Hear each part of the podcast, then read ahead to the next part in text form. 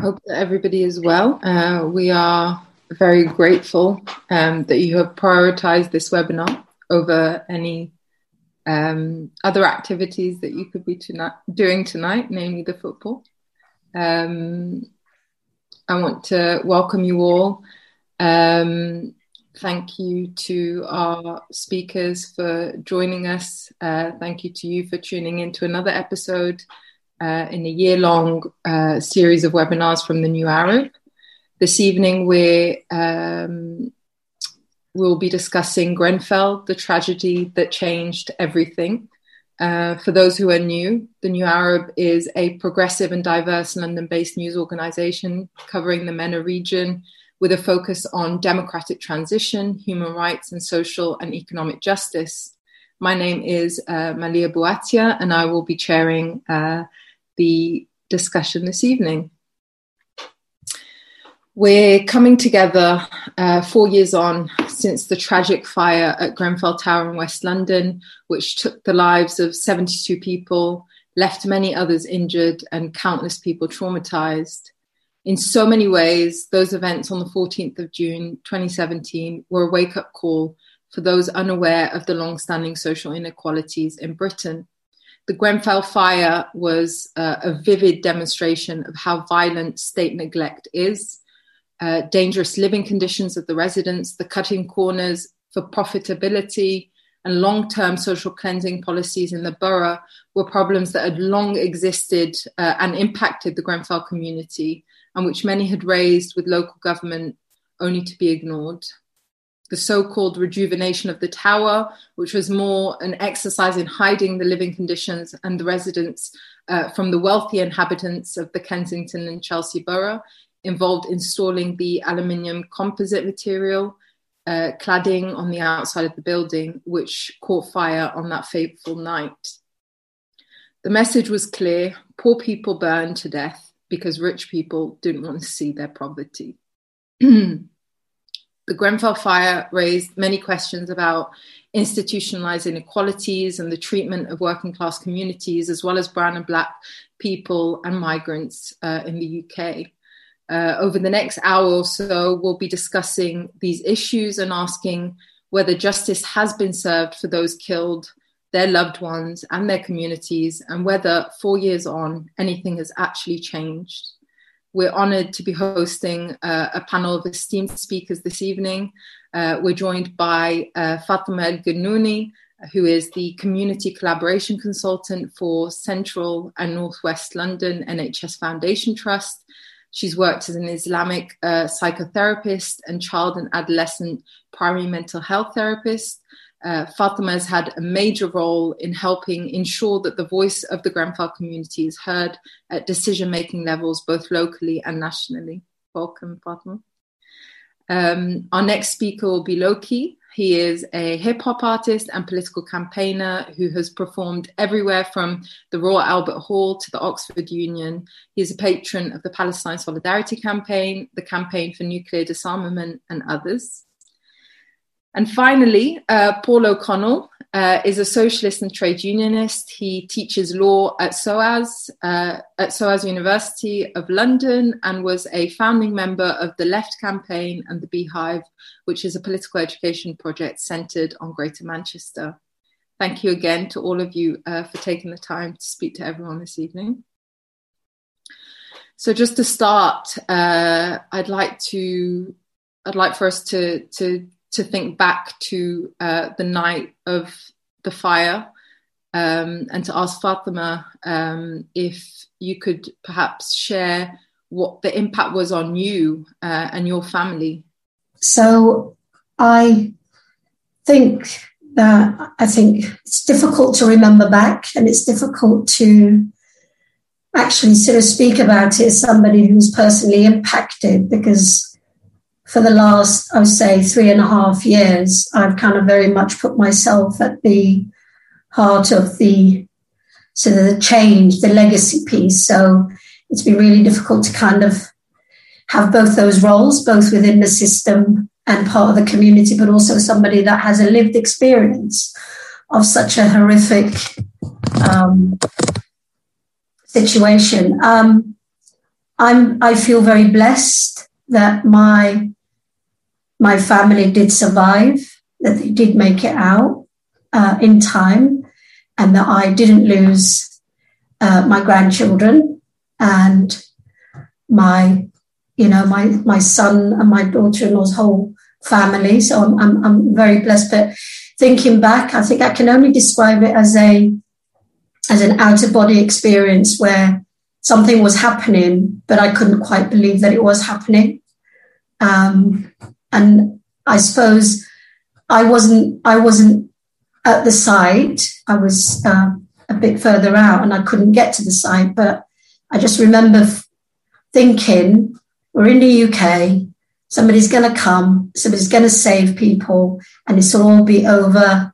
A couple of hours, three hours, um, because there'd been fires there before, and I'd never really thought about the impact of, you know, you kind of think that things like this don't happen in so-called um, developed countries, um, but that wasn't to be, and I can only remember those few days as just being really an out out of body experience where I didn't quite know what was happening.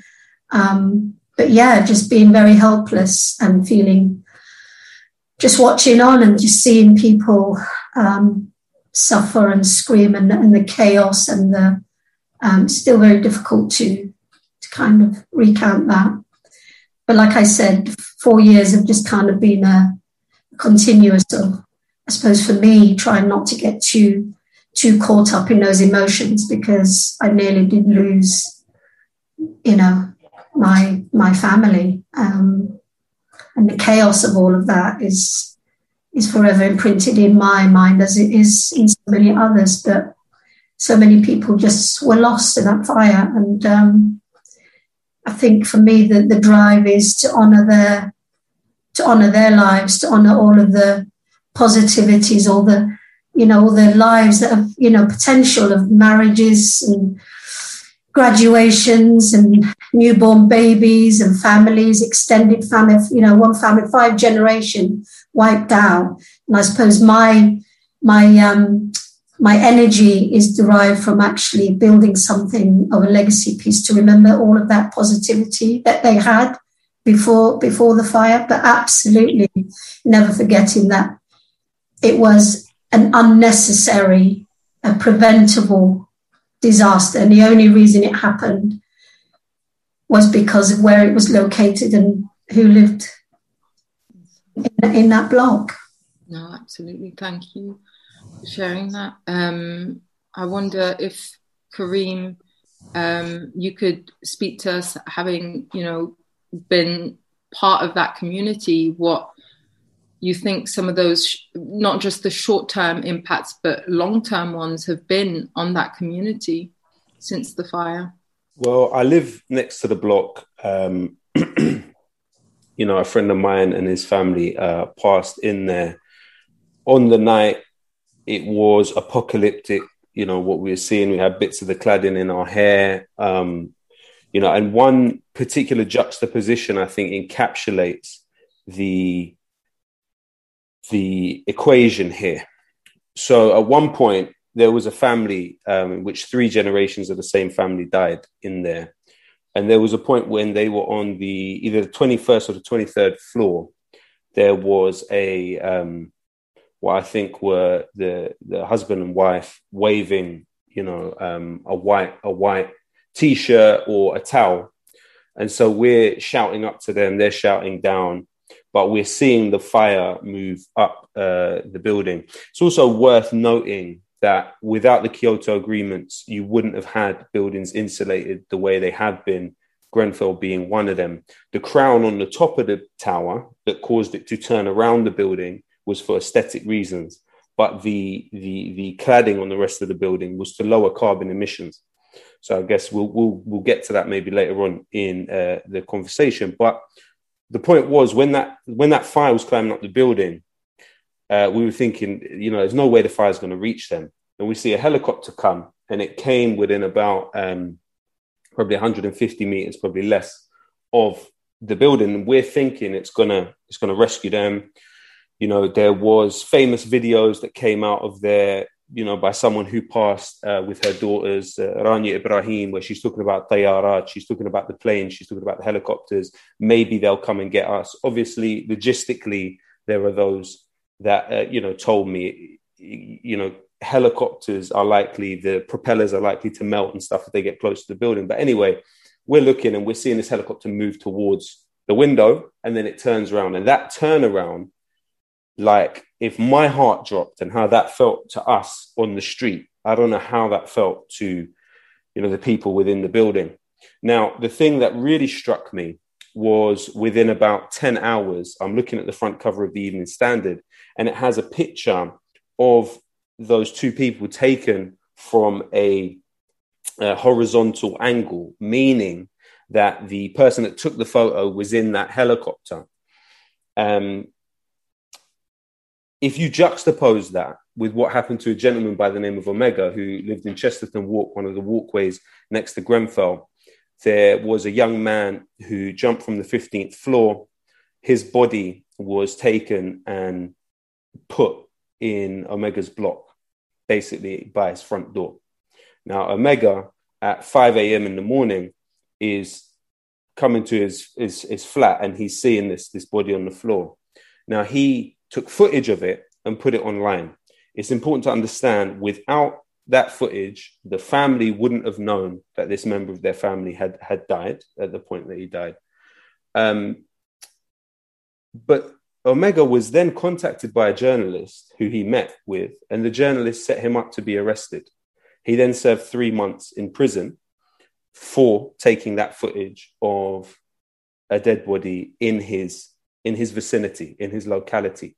Now, what that encapsulates to me is the way that following the fire, you have to remember that prior to the fire, the Save Our Silchester campaign, of which I was a part of, was really going from strength to strength. The local plan that RBKC had put together was to demolish potentially all of our blocks. Grenfell, as far as we understood, was the only one that was safe. So these people would still be in their homes because um, it had been refurbished. And so the way we perceive people from Grenfell who were active in the Save Our Silchester campaign is okay, you lot are okay. It's us that stand to lose our homes. What actually happened, though, obviously, was that that refurbishment that we thought was a concession to replace the option of knocking down was the thing that killed them. And it was austerity inside, but it was deregulation on the outside of the building um, that did this. Now, the reason why I use the Omega and the particular family um, having their picture taken by the Evening Standard is because I think an ultra visibility has followed uh, the community in both a negative and a positive way. The negative way, obviously, is that you know, in my view, when history is told, the bereaved, the survivors, and the residents, even in terms of convictions for Grenfell related quote unquote crimes, will be more criminalized than the ministers who sat on key changes to building regulations that they should have made, um, more criminalized than employees within companies who it has been proven acted with lethal negligence. And it's that surveillance and that visibility, that ultra visibility, and that very critical eye. You know, you have to remember that this is a community that the British state and the British establishment had understood a particular way throughout the war on terror years, unfortunately. So within a lot of our, our ways of dealing with the community were counter-terror stuff put in there. And that already is a form of surveillance. And the way the state understands state and or corporate crime is always social order first, whether it's Aberfan, whether it's Piper Alpha, whether it's Hillsborough. And it's not that the mechanisms that exist within the state's capacity are to give us justice. It's quite the opposite. They are to manage injustice um, and to project um, the the force of the law in other directions. And so, unfortunately, I feel that has happened. In terms of the Save Our Silchester campaign, though, uh, the, the council backed off from the plan to demolish the rest of the blocks because Grenfell happened. The council were planning to lease the public library to a private school next door to it, and they backed off because Grenfell happened.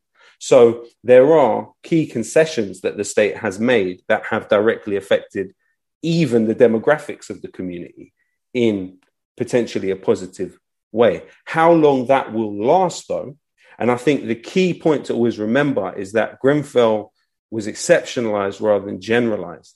When it comes to landlords ignoring their tenants to whom they have a duty of care, that is standard procedure, whether it's Labour councils, Tory councils, whether it's in Manchester, whether it's in Liverpool, whether it's in Croydon. When it comes to building regulations, that is across the board. Even if, even if the council were to actually be responding to the complaints of the residents, the building regulations had made it such that the council had very little involvement in what classification of cladding was used on the building.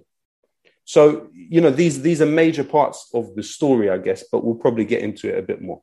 Yeah, no, thank you. There's uh, a lot of food for thought there. Um, Paul, I wonder if you could, uh, you know, uh, I found it interesting what Fatima said because I'd heard it amongst so many, including um, soon after the tragedy had happened, after one of the, the kind of commemorative marches. I was in the area and we went to a Palestinian uh, place to get some food, and uh, a waitress was from Gaza had said, I didn't think that leaving Gaza, this is this is these are the scenes that I would find in the streets of London uh, that this kind of tragedy, and you know, as Fatima said, this isn't what we expected of the UK. But and so I wonder if you could, uh, what your thoughts are on that. You know, was this uh, the exception, or was this just a demonstration of, you know, the, the deeper dehumanization of uh, dehumanizing conditions uh, and treatment and oppression of the poor and racialized communities in Britain? Yeah, thanks very much. And I again, I I, I was still living in London at the time, um, but in, in sort of Green Lanes, some some place where I can't. I remember waking up to the news and seeing some of the footage, and I just the sort of visceral terror that I felt looking at it, and sort of empathizing with the people, and I, I can't even imagine what the communities there must have experienced and the the decisions and the, the, the pain that families must have gone through. In terms of being an exception, uh, Kareem has already touched on this, but absolutely not. Uh, Kareem mentioned Aberfan, he mentioned Hillsborough. The one of the forces that came to mind for me around it was Hurricane Katrina in the US, particularly the Ninth Ward uh, in the US, which was predominantly African African American, working class, and poor, and how that was absolutely neglected uh, during Hurricane Katrina. They still don't know how many people died uh, during Hurricane Katrina, uh, mainly African American. Uh, they were also told to sort of stay put for a time, which was the advice that was given to uh, the residents in Grenfell when the fire first um, broke out. And and it is it's systemic neglect, uh, and and what an incident uh, like Grenfell reveals is what J- John Pilger, who's an author who many people will know, he's got this concept of unpeople. Uh, and unpeople are those people that aren't deemed newsworthy, particularly by Western outlets. So we think about daily the children that die from preventable diseases around the world, or the people that are killed in conflicts that don't serve some purpose in Western sort of government propaganda and how they're just not worth reporting on those unpeople, as Pilger puts it, uh, and again, uh, he's sort of using this as a criticism of the mainstream media. They walk our streets every day. They're families, our friends, our neighbours. These are the people who are systematically neglected and systematically disadvantaged in, in so many different ways. And what an incident like the Grenfell disaster did is it, it rips the mask off. Um, and especially in this era of, of sort of hyper media exposures, Kareem mentioned, you can't ignore it. No, we'll come on probably a bit later to discuss of how then people can metabolize that, how that horrendous this must never happen again incident then gets in different ways shifted around and it becomes about well what about the people that were there? Should they have been there? And how culpable are they? And then it becomes a long-term public inquiry that drags out the process without really addressing the key issue so we can come back on to all of that. But at least in that moment, in that ruptural sort of moment, we, we are confronted with all of the inequalities that this society produces structurally on a daily basis. And again, the, the, the people who died in Grenfell, the communities that are affected, again, both Fatima and, and uh, Karina touched on this, that the the confluence of circumstances that produced the tragedy in Grenfell were entirely uh, conscious decisions around cutting corners around cost, around gentrifying an area to try and continue the social cleansing of, of London to force out working class and migrant communities, especially from Kensington and Chelsea, which is one of the wealthiest uh, boroughs in, in the world, let alone in the UK, to try and force communities out of there, to try and gentrify, force up the house prices and so forth. So corners were cut, profit was made. Kareem has mentioned already that the companies um, who produce the cladding are effectively, due to Tory changes and, and reforms to the uh, regulatory system, are able to effectively run their own stress and their own risk tests and certify their own products effectively as safe. And again, it's all about creaming off as much profit as they can. And the fact that the people who are affected are primarily BA, BME and from those communities, again, isn't surprising. So for the 10 years running leading up to Grenfell in the era of austerity in Britain, it was disproportionately BME communities that were affected. It was the working class in general, it was BME communities uh, even more so, and it was BA, BME women even more so than that. So the layers of sort of intersecting exploitation and oppression create these conditions that when there's a disaster, a so called natural disaster or an accident, it's no accident who suffers. It, it's always depressingly predictable who suffers. And we see it again with COVID COVID. Again, with COVID 19, with the outbreak of it, the particular form of COVID 19 couldn't have been anticipated as such, but we always know that there's the possibility of these outbreaks. And again, who is it that's disproportionately affected? Working class, BME communities, again, failed by the same sort of policies that prioritize short term profit, that prioritize efforts to try and rush back to getting back to normal or getting back to business as usual. So, yeah, unfortunately, Grenfell was was horrendous, uh, and the fight for justice, both Fatima and Graham know more about that than me. The fight for justice goes on and will go on, but it is unfortunately not exceptional. It just reveals the structural reality of the injustices that are reproduced in Britain by the state, by the capitalist system, uh, and the race and class dimensions of it. Actually, linked to the point about the COVID nineteen pandemic, uh, do do you feel that the response to Grenfell uh, to the people in Grenfell in the lead up and after uh, the fire because the neglect continued even beyond. Uh, we know that the inquiry is not even, the conclusions are not even due until uh, uh, 2022 at least.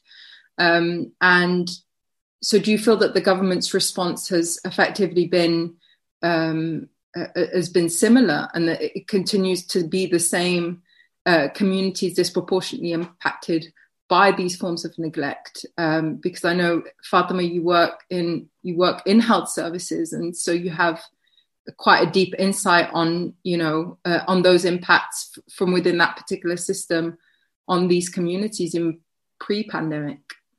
I think absolutely. I think again another disaster in the form of a pandemic has again highlighted the inequalities the lack of the lack of understanding by systems of their communities and of what their communities is made up of. And then so they start, so the response is very much done through a, a lens that actually doesn't value the asset based in communities, doesn't understand the cultural, social, political, religious context of the communities that, that we're supposed to be serving, certainly in health. I mean, I'm sure we've all seen images of you know, sort of the willingness to want to respond, but not knowing how to, especially in relation to vaccines in COVID. And I see, I see COVID is very much a, a, a replication of what happened in Grenfell, is that we respond in a chaotic way. We respond in a knee-jerk and a reactive way rather than a thoughtful way. And the reason why people respond in that sense is because they have no real relationship with the communities that they serve. They don't understand who we are. They don't know where, where, where we're from. They consider all communities as, as either hard to reach or accessible. And unfortunately, the hard to reach category is made up of predominantly black and ethnic minority uh, population and refugee and asylum seeking population. But, but, but my, I suppose what we've learned through the pandemic is if you don't if you don't understand the communities, if you don't have that relationship, you will, there will be a sense of indifference. I mean, I, I remember working in Kensington and Chelsea way before Grenfell. I was very acutely aware of the fact that I worked for, for children and adolescent mental health service clinic based in, in Lancaster Road, which is not very far from where Grenfell is, is situated. And I just remember feeling hearing that there was going to be um, a secondary school built at the foot of Grenfell Tower. I just remember sort of thinking with my colleagues that this was a deliberate attempt to siphon off a section of the population and actually almost kettle, you know, kettle it into some kind of geography where it could all be contained all of its diversity and culture could be contained in one area, including where their children go to school. And I just remember that how can you build a secondary school at the foot of, a, of the tower? And I remember on the night of the fire, when I was speaking to my granddaughter, I also remember the day that she was offered a place in that school. I remember her saying, I don't want to go to a school that I can see from my bedroom window. I want to go to school in a bus. And on the night of the fire, talking to her, I remembered what she was saying. And it was that very school that actually hampered access to actually get, get to people on the night. So, the, you know, there, there was always an arm's length approach to the North Kensington community. And COVID, again, has highlighted there's an arm's length approach to communities up and down the country. So, yes, the response is chaotic not thoughtful, not meaningful, and doesn't take into people's context um, and their social, political, you know, their their diversity doesn't value it. Lowkey, I don't know if you had. Yeah, I just wanted to add to what Fatima said about Kensington Aldridge Academy. At the point when the refurbishment took place, and the gym that I used to go to was also knocked down to build another gym. It was a perfectly functioning gym with a swimming pool, um, you know, you had the really important green pitches that everyone in the community loved and used. I think I scored one of the last goals on those pitches before they were knocked down. I remember it like it was yesterday. Um, and Grenfell Action Group actually warned that the building of this school, Kensington Aldridge Academy, in the place of the green pitches, would block off the access of the um, fire brigade from three sides of the tower. And obviously, that played out. That was clear to be the case on the night. London is an absolute bonanza. It's a festival of profit for construction companies. One thing that really stuck with me is you have to remember that Grenfell was the product of a bipartisan orthodoxy of neoliberal necropolitics, which stretched from you know, while you had Ronan Point in 1966, when the Lars uh, Nielsen technique of house building led to four people dying and part of the building just completely collapsing, you know, it's not even uh, a, specific um, thing that came from neoliberalism, but it's obviously been massively exacerbated and made more likely to happen by the neoliberal harnessing of our political elite. When Michael Heseltine, under the Thatcher government, cut what was 300 plus pages of building regulations and replaced them with around 20 pages of building regulations, when those building regulations were performance based rather than prescriptive in terms of material to be included in them, you see that lurching of Thatcher's legacy across the community. And what always struck me as as deeply deeply interesting was the way that when the refurbishment was happening, the boarded up side of Grenfell Tower had written on it when Margaret Thatcher died, R.I.P. Maggie. Someone else came along, sp- sprayed out the R.I.P. and wrote F.U. Maggie. And we weren't to know that this legacy, and what I found also sad, to be honest, was the ease with which Michael Heseltine was able to come forward and actively support the Liberal Democrat um, candidate for Kensington, who really was placed there to split the vote and avoid uh, Corbynite winning in Kensington for a second time. But the lack of criticality with which people received the involvement of Michael Heseltine.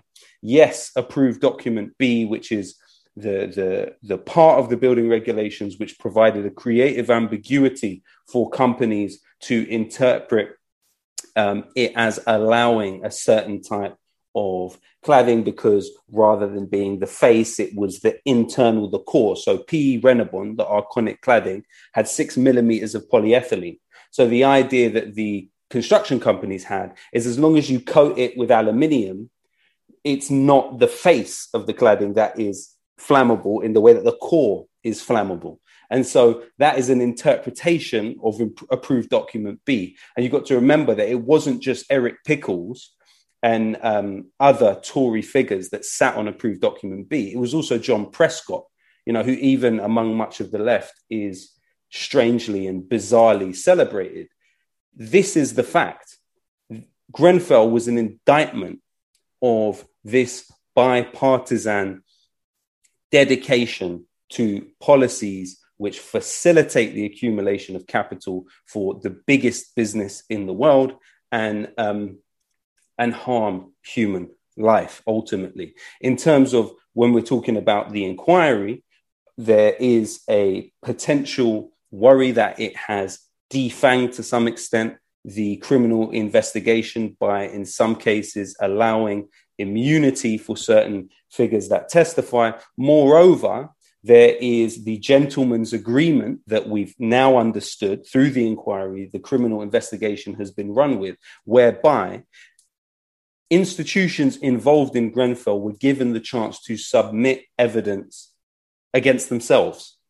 So they were given the freedom, rather than having their offices raided, as they should have been, rather being surveilled, as they should have been, they are actually given the opportunity to get together whatever evidence they think pertains to their crime and hand it in to the police. And so obviously, some of them have come out and said, "Oh, we've by a mistake we we disposed of the evidence. By a mistake, we lost the evidence." You know, it's this gentleman's agreement which is actually symptomatic of the entire structure of simply not caring. And on top of that, when you think about the fact that we've been told inquiry, inquiry, inquiry, inquiry. The government has spent millions of pounds of taxpayers' money on inquiry, inquiry, inquiry. Boris Johnson stood up in Parliament and said, We will implement the recommendations of the inquiry. At the end of the first phase, they turn around and say, Oh, Jenrick, that scumbag idiot, Robert Jenrick, turns around and says, Oh, we have to consult with the business, the business sector first before we implement the recommendations, which were fairly tame anyway and mostly focused on uh, the fire brigade, really, the recommendations. And so they haven't even been implemented. So you've got us to invest ourselves in a process that you are not even invested in to begin with. And on top of that, let's not forget that Boris Johnson was responsible as mayor of London for the cutting of 29 fire engines from the fire brigade, the closing of 10 fire stations in London, two of them close to Grenfell, Knightsbridge, and Westminster. If you are going to be calling political figures to talk to them about their inability to deal with approved, doc- to find the time to deal with approved document B, then bring the prime minister of this country to talk in front of the inquiry. We're ready and waiting. But at the end of the day, it's not about the justice they give us because they're going to give us injustice. It's about the justice we give them. It's about our ability to communicate with the communities who have factories of these com- companies existing within them. It's about our ability to communicate with those communities to show them they are us and we are them. And if we were them, we'd shut down those factories. And that is the type of power that we will be able to assert. It's about us being linked with the trade union movement and saying, hold on, how is it that a mile away, less than a mile away from Grenfell, four years after the fire, you have a primary school that has insulation, combustible insulation in it, made by Kingspan, one of the companies that put combustible materials on Grenfell. If you have workers who are members of your union Tell them not to deal with the killer materials. It's a very, very basic act of solidarity that should have happened immediately after the fire. These were the type of things that had to happen and should have happened and can still happen and will happen. Yeah. We're not going to go quietly into the night. That's not what's going to happen here. We're not going to accept that you killed our neighbors. That's not going to happen here. So don't be worried about the justice you give us. Be worried about the justice we give you. Absolutely. um, no, uh, I think that especially given the centrality of housing, quality housing, access to housing, um, and that also has resurfaced in the time of the pandemic as we were all forced to be confined within them. The disparities, um, you know, the, the, the, divide between the response um, and, and uh, the comfort um, uh, that was assured um, between the rich and the poor in this time. I wonder if, Paul, you could uh, talk to us a little bit about this, about why the question of housing uh, is is such a, a, kind of stark indication of the social divides within our society, but also, as Kareem said, as points of organizing uh, and, and, ways in which we can apply pressure across communities um, on questions of, you know, class and race, um, how, how we go about that effectively. Thanks, Malia, and thanks to Fatima and Kareem as well for that. So, just uh, to pick up on a few of the threads and, and to respond to what you just um, asked about my so the uh, Kareem mentioned that already in passing but but again this is we, we all still live in the long shadow of Thatcher here uh, in so many different ways. Uh, and, and one of the things that Thatcher did which was which fundamentally and dramatically reshaped Britain in key respects was the attack on public housing was introducing the right to buy scheme the selling off of public housing stock. And what and part of what that has done then it has fueled the process within Britain of the increased uh, commercial commercialization of housing. Uh, so it's where property in Britain, generally speaking, is not viewed as somewhere to raise a family and build up memories and you know have decent shelter and so forth. It's an asset. It's something that can be bought and sold, and nowhere epitomizes that more than London. So again, this is part of the whole dynamics around gentrifying in and around Grenfell, trying to force communities out. Fatima touched on the point when she said that the the, the councils that are supposed to save these people don't know the people. I'd say it's, it's even worse than that. They view them as enemies. They view them as people that are are in a place where they shouldn't be because this is prime real estate in West London, uh, and these people, these undeserving people, have no business here. This land could be sold for tens of millions and redeveloped, and we could have horrendous apartment blocks with swimming pools in the sky uh, for a very tiny percentage of the population, and everybody else can be moved out to East Ham or to the very far north of London. So this is part of a massive. It's the same in Manchester as well. I live in Manchester now, but it's the exact same in Manchester. Manchester has got a massive housing bubble, which is leading to massive inequalities, to communities being neglected. Uh, Lowkey mentioned Prescott in passing, but another one of the um, darlings of the sort of miserably deluded British left is Andy Burnham. And Andy Burnham has a property developer as his champion for homelessness in Manchester, where they hand over tracts of public land to private developers while prices and rents go through the roof. And some of the dynamics that we've seen in London are now being replicated uh, and accelerated pace in Manchester, Leeds, Birmingham, all these other bigger cities. So this is absolutely built into the system system. And again, that's that's the key thing here. It's not again, which it sometimes will be painted by as this horrible aberration, this horrible accident. It's the logical consequence and the logical outcome of a system that prioritizes short-term profit and development over the lives of human beings, but not all human beings. Certain human beings, those people that are disposable, those people that can die, whether it's because of COVID, whether it's in uh, whether it's in Grenfell, whether it's Hurricane Katrina in Ireland many years ago. We we had the uh, Stardust fire where a number of 48 working class people mainly died in a nightclub fire. Nobody held accountable. You know, this, this, these are people who are disposable and the system wants to get back on track towards accumulation. In terms of how do we respond to it and build responses to it, I think, I think the point Lowkey made is absolutely crucial. And again, I sort of, from my sort of, um, day job, as it were, for to, to pay the bills, I teach law, so that's part of what I do. But I've also been involved in politics for twenty plus years, and I've seen it time and time again in this country, in Ireland, and elsewhere, how inquiries are used precisely to uh, deflate campaigns. That's the idea behind it. You, you you sort of smother people with documentation, you coerce them into particular forms that are acceptable within the form of an inquiry. You, you can say this, you can say that. Present yourself in this way. You even with the best will in the world, lawyers find themselves themselves trying to construct acceptable and relatable victims who will then sort of, you know, attract some sort of sympathy. And you end up then losing the core demands of justice that the community have. Now, both Lowkey and Fatima will know far better than me uh, what the community will consider to be justice and what the people affected by this will consider to be justice. And that has to be the priority. Because Lowkey is right. This inquiry won't even deliver the modest form of liberal justice that it's supposed to deliver, let alone the justice that the community deserves and demands. But there are other ways to achieve justice. And some of what Lowkey is you've touched on is crucial as well about linking the trade unions into this. A historic um, slogan of the trade union movement was an injury to one is an injury to all. And we have to make this out that what happened in Grenfell happened to all of us. I say all of us, as I mean us as a class. These were our friends, relatives, neighbours. Even if you don't live in that area, it could be the people you know and people live next to you next because that's how the system treats us. And COVID has reinforced that.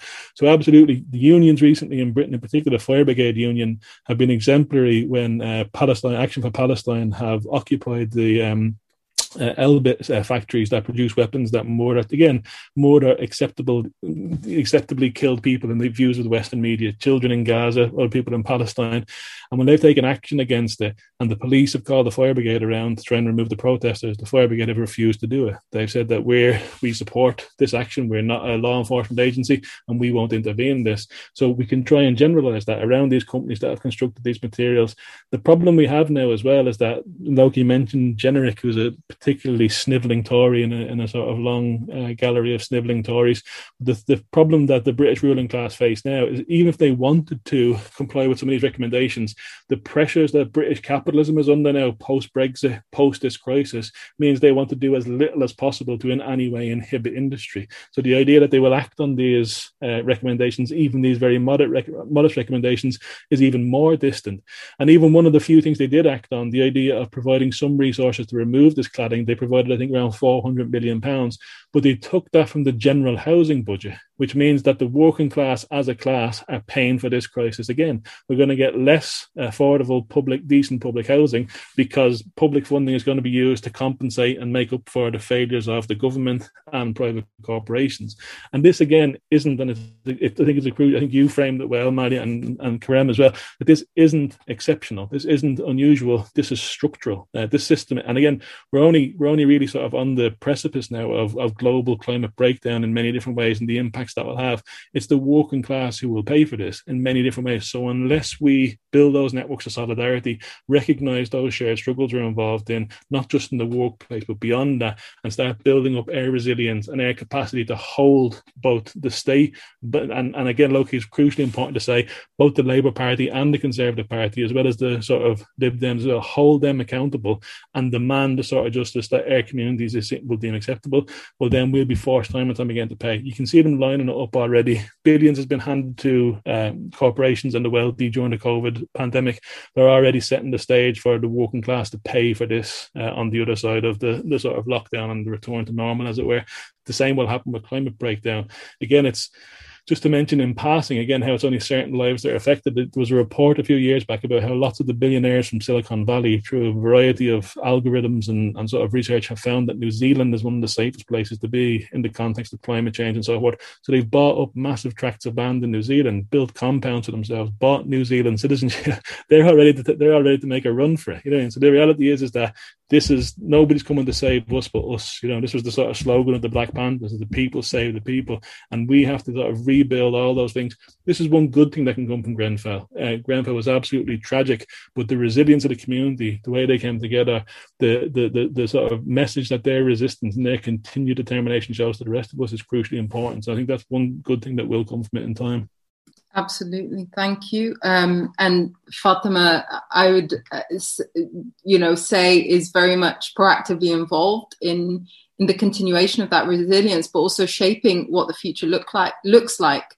Um, perhaps you can tell us a little bit about some of the work that you're doing with the youth around this, because the question of trauma remains four years on, um, and and is such an important. Uh, the questions of mental health are, are so, so, so vitally important and continue to be overlooked. Um, with you know the state behaves as though uh, time heals all wounds, but it's absolutely not true. At times, you know, those wounds um, are, are, are, worsened, if anything. Yeah, I, I, think I think over the last four years, what's what's what's been clearly evident is the fact that community and community voice are willing and are stepping up to actually, as Paul and, and, and Lowkey have said, to actually uh, not deliver their own justice, but to actually hold people to account. And I think the system, uh, uh, you know, underestimated the Grenfell community, just like they underestimate all other communities that are not made up of the, the usual kind of uh, uh, demographic. And I think they have underestimated. There's a lot of resilience and a lot of scope. And, and also, I know, I know we're kind of talking about some of, some of the sort of the contemptuous aspects of systems, but there's also quite a lot of hope because when you treat people with contempt, you know, and when you when you kind of um, isolate certain population, something like Grenfell happens, and it and it really infuses people's um, energy, be it through anger, be it through commitment to change, be it through, and I suppose I'm one of those people that I am very hopeful, and and I and I have seen people absolutely committed to never ever going back to being um, uh, uh, you know, sidelined or silenced. And there's a huge amount of work to do. Like, like you said, we are dealing with a very traumatized community. Grenfell was a collective trauma, not an individual trauma.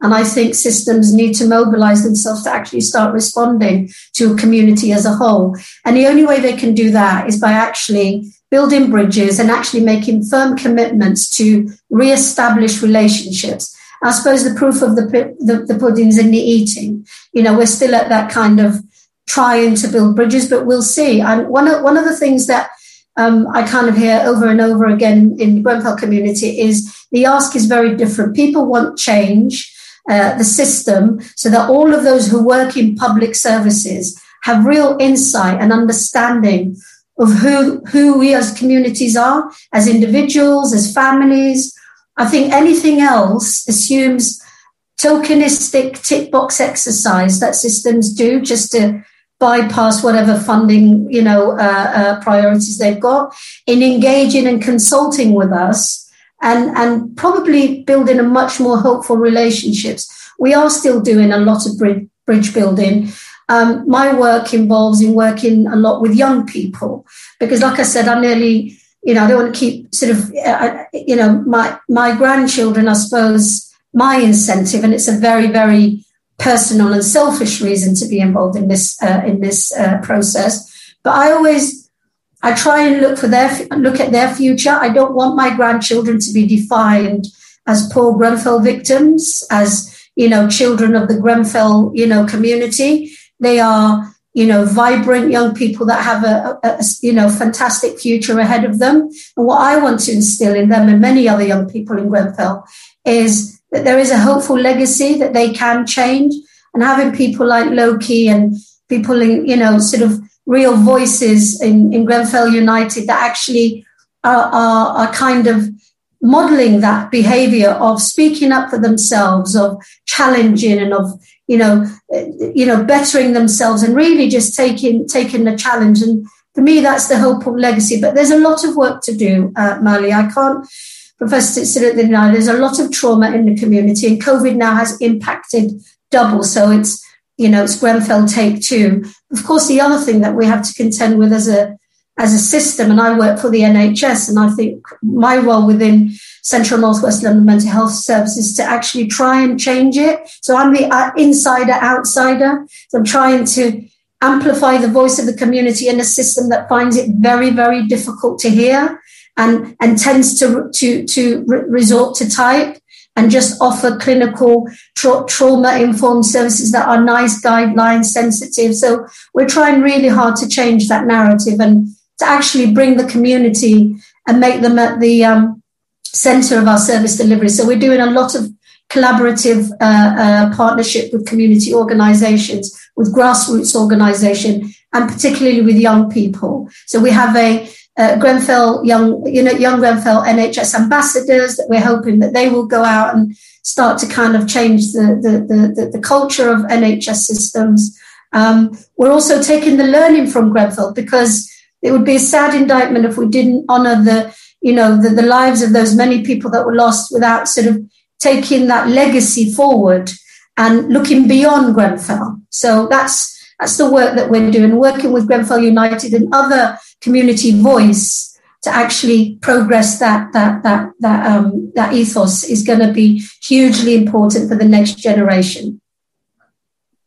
Thank you, Fatima. Uh, I, I, hope so, uh, and I think that also um, you know, the the the call uh, c- continues to reach people. The you know the recent action that Paul mentioned by Palestine Action at uh, uh, Arconic factory in Birmingham um, showed the relations between you know the violence experienced and that had been experienced, the tragic loss of life, loss of life in Grenfell, uh, and and to that of the violence that you know continues to be uh, meted out against the Palestinian people. And I think that that was not only a stark reminder that four years may have passed, um, but these questions have certainly not been answered, let alone the solutions been put forward, uh, nor the assurance that it will never happen again. Um, but also that how much the question, the tragedy, uh, reaches um, that experience by people around the world that these systems are not unique uh, to this particular to, to, this particular country or these people um, but but you know the, the, system goes beyond us and and to a certain extent that could overwhelm us and that could make us think that this this monster is this beast is too too big to take down. But on the other hand, it could also, uh, which is what I, I, feel a lot of, you know, the activists have demonstrated, shows that how many more of us are angry, are upset, are impacted by this, and how many more of us there are um, that could do something about it. Um, and and sharing that resilience across borders um, is something that we have to, you know, continue continue to do.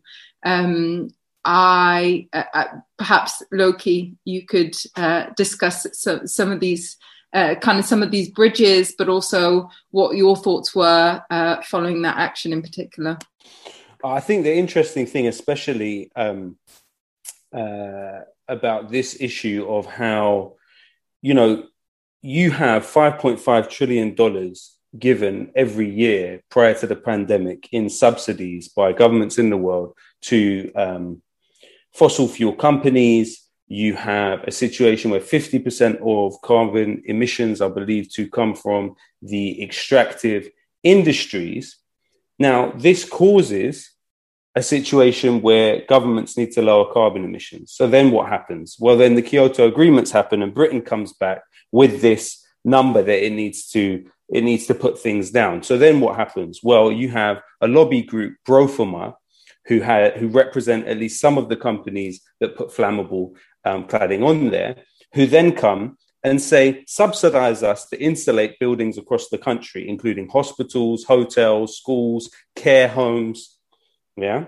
And what then happens is the government says, well, you know, in the case of Arconic, their main shareholder is Elliott Management.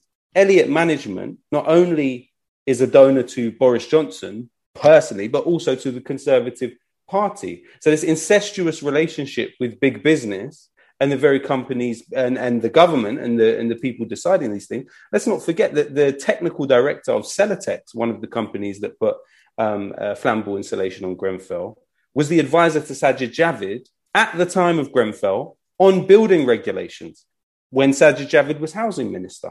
So there's so many of these incestuous relationships. So it's like you deal with climate change, which is caused by neoliberalism, with more neoliberalism that kills people. You know, and this was the question that I put to Naomi Klein. I said, okay, well, if if if you know part of this green push, aside from not dealing with the extract, extractive um, aspect of it, is going to be insulating buildings on a level that we've never seen before in this country. You know, the government has a quota of how many buildings it needs to insulate every year. We're in a situation where literally since 2019, you've had 76 schools have combustible cladding put on them. You've had 25 hospitals and care homes have combustible cladding put on them, 11 uni buildings with combustible cladding put on them.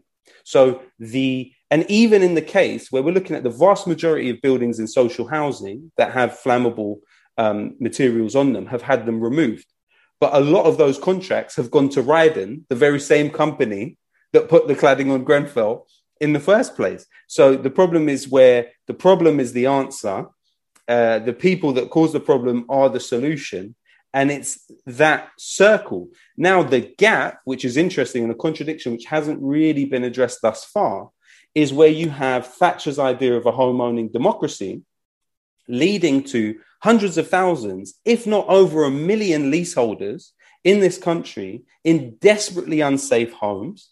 They were pushed into the position of first time buyer and eh, this this this this leasehold system which is not present in the rest of Europe which seems strange to a lot of people um, and and that's the situation they're in and you literally have nine out of ten of those that were spoken to saying that their mental health has deteriorated as a result of being stuck in a Grenfell block which they may be paying a mortgage on which they're being told they have to pay forty thousand pounds to um, to take the stuff off the building, and they never even chose to have the stuff on the building.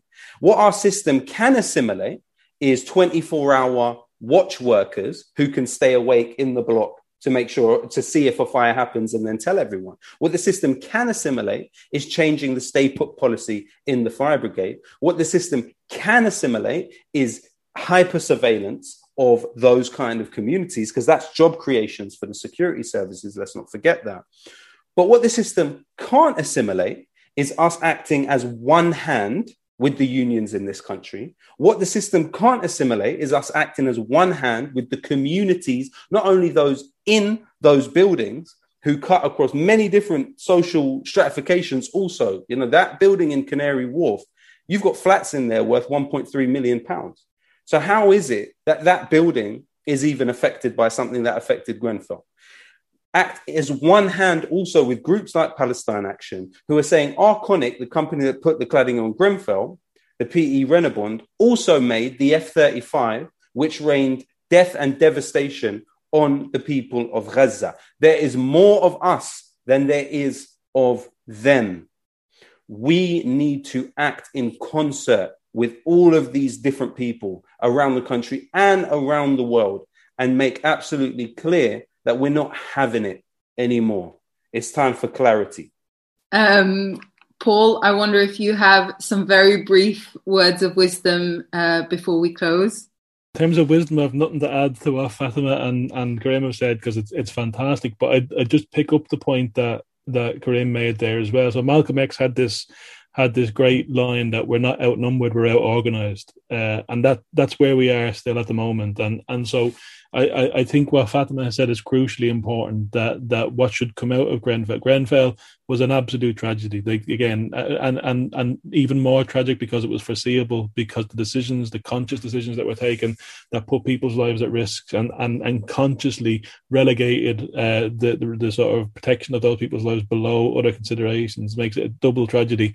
But Grenfell should then also become something that we mark on our collective history. Grenfell as a turning point. Grenfell as a crucial point where we began to more clearly understand all the chains of abuse and exploitation and all the systems uh, that, that that link us together that make us that sort of singular unit that needs to act together and overcome it. And it's linked to everything else. So you mentioned the the protesters that that targeted Arconic. But I mean I think back to um, a few years back after uh, Michael Brown was killed in Ferguson in the US and protesters in Ferguson protesters in Gaza and protesters in Gezi Park in Turkey identified that they were all being shot at with the same same uh, type of tear gas that was made by a company. I can't remember exactly where in the US. And the protesters in Palestine were messaging the protesters in Ferguson saying, this is what to do to protect yourself from this. And, and so people are waking up to it. And again, one of the key things here, and Lowkey has touched on it there about these people who've been promised sort of Thatcher's dream of home ownership and it's turned out to be a lie.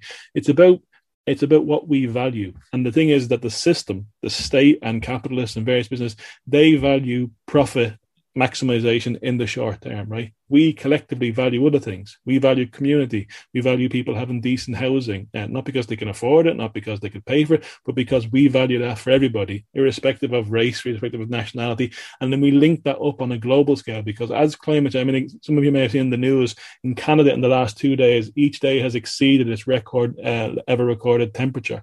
Global climate breakdown is, is upon us. And the problem at the moment, and I think Lowkey touched on this when he mentioned Naomi Klein, is that an awful lot of the Green New Deal talk is very much focused on how to make things better for people in the already affluent countries. We need to make this the global challenge, the global challenge to ensure security and a decent standard of living and justice for people around the world. And when we do that, as we build, as we work together in different ways to build that better future, Grenfell is part of our shared history. And Grenfell is part of the reason why we act in the ways in which we do collectively to build a better world. And I think that the work that Fatima and others is doing is crucial in that respect. Well, thank you all for joining us. Thank you so much to the speakers uh, for taking the time out um, for you know to keep updated on future webinars from the New Arab. Uh, you can find the New Arab on Twitter, Facebook, all social media platforms online. A few articles that have been written by Lowkey and I, uh, um, you know, and, and contributions um, by other writers on the question of Grenfell. Uh, so please check out that archive uh, for updates to support all those still campaigning for justice. Uh, and to join any future commemorations, follow Grenfell United and Grenfell Speaks on all social media platforms as well. Thank you all again uh, for joining us um, this evening.